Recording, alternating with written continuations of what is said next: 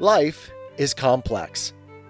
Join us for the simple gifts of wisdom, love, and delight in the written word. The Life and Adventures of Robinson Crusoe by Daniel Defoe. Chapter 3 Wrecked on a Desert Island. Part 2. And what to do next with myself I was to consider. The generous treatment the captain gave me I can never enough remember.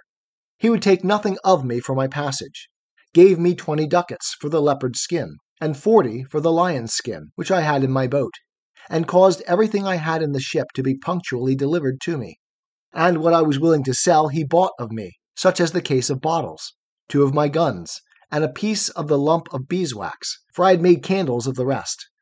In a word, I made about 220 pieces of eight of all my cargo, and with this stock I went on shore in the Brazils. I had not been long here before I was recommended to the house of a good, honest man like himself, who had an ingenio, as they call it, that is, a plantation and a sugar house. I lived with him some time, and acquainted myself by that means with the manner of planting and making of sugar, and seeing how well the planters lived, and how they got rich suddenly, I resolved, if I could get a license to settle there, I would turn planter among them,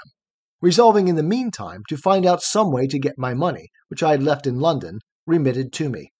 To this purpose, getting a kind of letter of naturalization, I purchased as much land that was uncured as my money would reach, and formed a plan for my plantation and settlement, such a one as might be suitable to the stock which I proposed to myself to receive from England. I had a neighbor a Portuguese of Lisbon, but born of English parents, whose name was Wells, and in much such circumstances as I was. I call him my neighbor because his plantation lay next to mine, and we went on very sociably together. My stock was but low, as well as his, and we rather planted for food than anything else for about two years.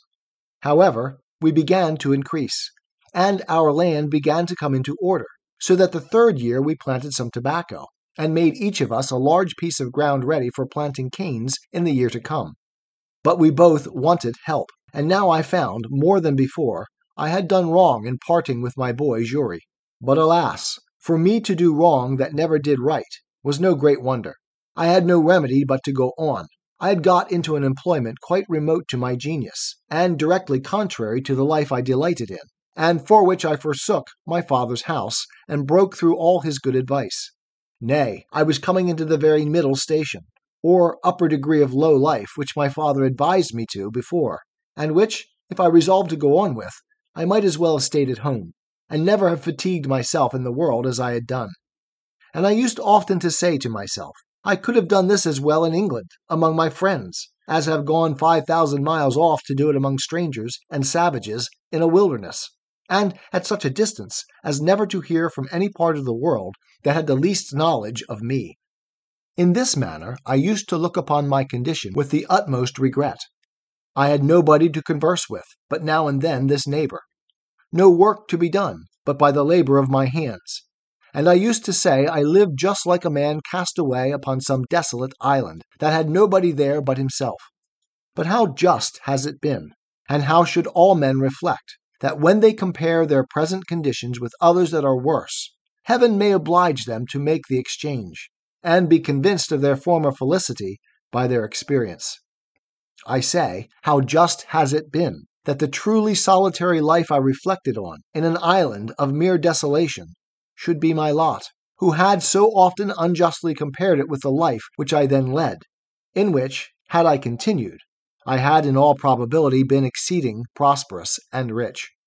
I was in some degree settled in my measures for carrying on the plantation before my kind friend, the captain of the ship that took me up at sea, went back, for the ship remained there, in providing his lading and preparing for his voyage, nearly three months. When telling him what little stock I had left behind me in London, he gave me this friendly and sincere advice. Senor Inglese, says he, for so he always called me. If you will give me letters and a procuration in form to me, with orders to the person who has your money in London to send your effects to Lisbon, to such persons as I shall direct, and in such goods as are proper for this country, I will bring you the produce of them, God willing, at my return. But since human affairs are all subject to changes and disasters, I would have you give orders but for one hundred pounds sterling, which, you say, is half your stock, and let the hazard be run for the first, so that if it come safe, you may order the rest the same way, and if it miscarry, you may have the other half to have recourse to for your supply. This was so wholesome advice, and looked so friendly, that I could not but be convinced it was the best course I could take. So I accordingly prepared letters to the gentlewoman with whom I had left my money, and a procuration to the Portuguese captain, as he desired. I wrote the English captain's widow a full account of all my adventures, my slavery, escape, and how I had met with the Portuguese captain at sea, the humanity of his behavior, and what condition I was now in, with all other necessary directions for my supply. And when this honest captain came to Lisbon, he found means, by some of the English merchants there, to send over, not the order only, but a full account of my story to a merchant in London, who represented it effectually to her. Whereupon she not only delivered the money, but out of her own pocket sent the Portugal captain a very handsome present for his humanity and charity to me. The merchant in London, vesting this hundred pounds in English goods, such as the captain had written for, sent them directly to him at Lisbon, and he brought them all safe to me to the Brazils, among which, without my direction, for I was too young in my business to think of them, he had taken care to have all sorts of tools, ironwork, and utensils necessary for my plantation, and which were of great use to me. When this cargo arrived, I thought my fortune made, for I was surprised with the joy of it, and my good steward, the captain, had laid out the five pounds which my friend had sent him for a present for himself, to purchase and bring me over a servant, under bond for six years' service, and would not accept of any consideration, except a little tobacco, which I would have him accept, being of my own produce. Neither was this all, for my goods being all English manufacture, such as cloths, stuffs, baize, and things particularly valuable and desirable in the country, I found means to sell them to a very great advantage, so that I may say I had more than four times the value of my first cargo, and was now infinitely beyond my poor neighbor. I mean in the advancement of my plantation. For the first thing I did, I bought me a Negro slave, and an European servant also. I mean another, besides that which the captain brought me from Lisbon. But as abused prosperity is oftentimes made the very means of our greatest adversity, so it was with me. I went on the next year with great success in my plantation. I raised fifty great rolls of tobacco on my own ground more than I had disposed of for necessaries among my neighbors. And these fifty rolls, being each of above a hundred weight, were well cured, and laid by against the return of the fleet from Lisbon. And now, increasing in business and wealth, my head began to be full of projects and undertakings beyond my reach, such as are, indeed, often the ruin of the best heads in business. Had I continued in the station I was now in, I had room for all the happy things to have yet befallen me, for which my father so earnestly recommended a quiet, retired life, and of which he had so sensibly described the middle station of life to be full of. But other things attended me, and I was still to be the wilful agent of all my own miseries, and particularly to increase my fault, and double the reflections upon myself, which in my future sorrows I should have leisure to make. All these miscarriages were procured by my apparent obstinate adhering to my foolish inclination of wandering abroad, and pursuing that inclination in contradiction to the clearest views of doing myself good in a fair and plain pursuit of those prospects and those measures of life which nature and providence concurred to present me with, and to make my duty. As I had once done thus in my breaking away from my parents, so I could not be content now. But I must go and leave the happy view I had of being a rich and thriving man in my new plantation, only to pursue a rash and immoderate desire of rising faster than the nature of the thing admitted.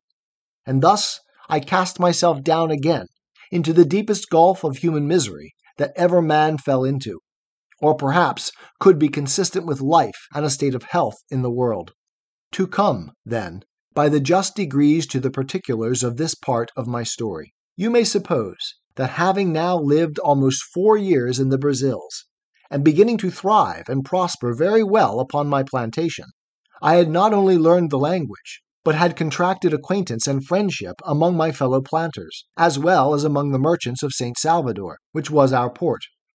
And that in my discourses among them I had frequently given them an account of my two voyages to the coast of Guinea, the manner of trading with the negroes there, and how easy it was to purchase upon the coast for trifles, such as beads, toys, knives, scissors, hatchets, bits of glass, and the like. Not only gold dust, guinea grains, elephant's teeth, etc., but negroes for the service of the Brazils, in great numbers. They listened always very attentively to my discourses on these heads, but especially to that part which related to the buying of negroes, which was a trade at that time, not only far entered into, but, as far as it was, had been carried on by asientos, or permission of the kings of Spain and Portugal, and engrossed in the public stock, so that few negroes were bought, and these excessively dear. It happened, being in company with some merchants and planters of my acquaintance, and talking of those things very earnestly, three of them came to me next morning, and told me they had been musing very much upon what I had discoursed with them of the last night, and they came to make a secret proposal to me, and, after enjoining me to secrecy, they told me that they had a mind to fit out a ship to go to Guinea, that they had all plantations as well as I, and were straitened for nothing so much as servants. That as it was a trade that could not be carried on, because they could not publicly sell the negroes when they came home, so they desired to make but one voyage, to bring the negroes on shore privately, and divide them among their own plantations. And, in a word, the question was whether I would go their supercargo in the ship, to manage the trading part upon the coast of Guinea, and they offered me that I should have my equal share of the negroes, without providing any part of the stock. This was a fair proposal, it must be confessed, had it been made to any one that had not had a settlement and a plantation of his own to look after, which was in a fair way of coming to be very considerable, and with a good stock upon it. But for me, that was thus entered and established, and had nothing to do but to go on as I had begun for three or four more years, and to have sent for the other hundred pounds from England, and who in that time, and with that little addition, could scarce have failed of being worth three or four thousand pounds sterling, and that increasing too. For me to think of such a voyage was the most preposterous thing that ever man in such circumstances could be guilty of. But I, that was born to be my own destroyer, could no more resist the offer than I could restrain my first rambling designs when my father's good counsel was lost upon me. In a word, I told them I would go with all my heart if they would undertake to look after my plantation in my absence, and would dispose of it to such as I should direct if I miscarried. This they all engaged to do, and entered into writings or covenants to do so,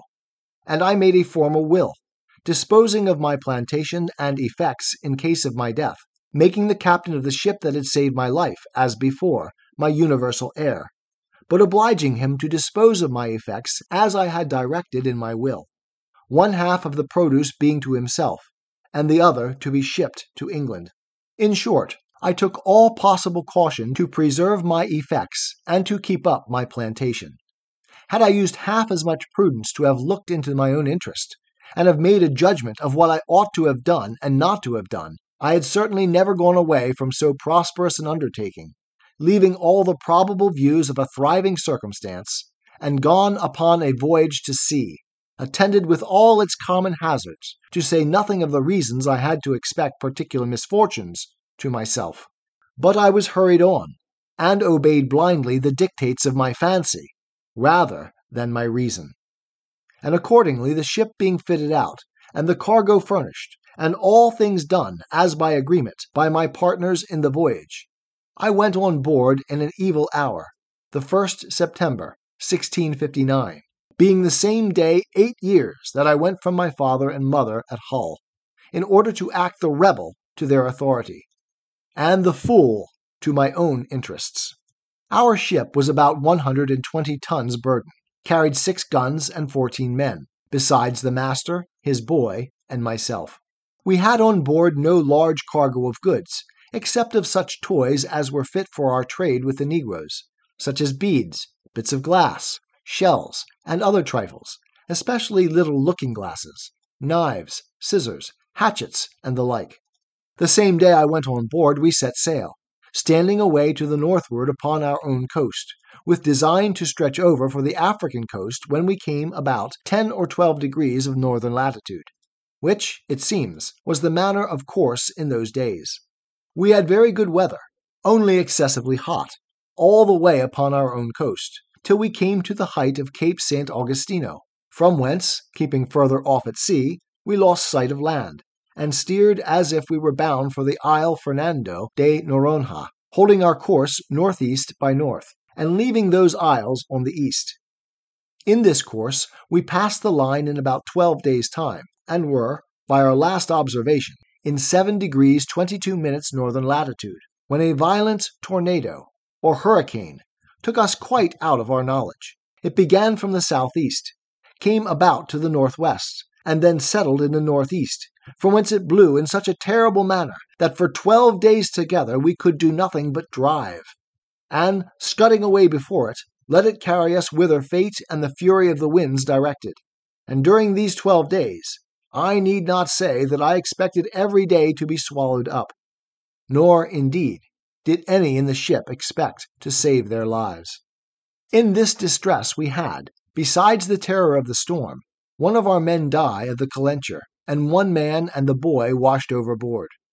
About the twelfth day, the weather abating a little, the master made an observation as well as he could, and found that he was in about 11 degrees north latitude, but that he was 22 degrees of longitude difference west from Cape St. Augustino, so that he found that he was upon the coast of Guyana, or the northern part of Brazil, beyond the river Amazon, toward that of the river Orinoco, commonly called the Great River and began to consult with me what course he should take, for the ship was leaky and very much disabled, and he was going directly back to the coast of Brazil. I was positively against that, and looking over the charts of the seacoast of America with him, we concluded there was no inhabited country for us to have recourse to till we came within the circle of the Caribbee Islands, and therefore resolved to stand away for Barbados,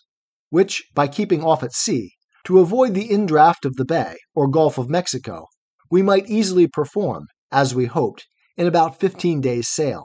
whereas we could not possibly make our voyage to the coast of Africa without some assistance both to our ship and to ourselves. With this design we changed our course, and steered away northwest by west in order to reach some of our English islands, where I hoped for relief. But our voyage was otherwise determined. Tis the gift to be simple. Tis the gift to be free. Tis the gift to come down where we ought to be. And when we find ourselves in the place just right, twill be in the valley of love and delight. When true simplicity is gained, to bow and to bend, we will not be ashamed. To turn, turn will be our delight, till by turning, turning, we come round right.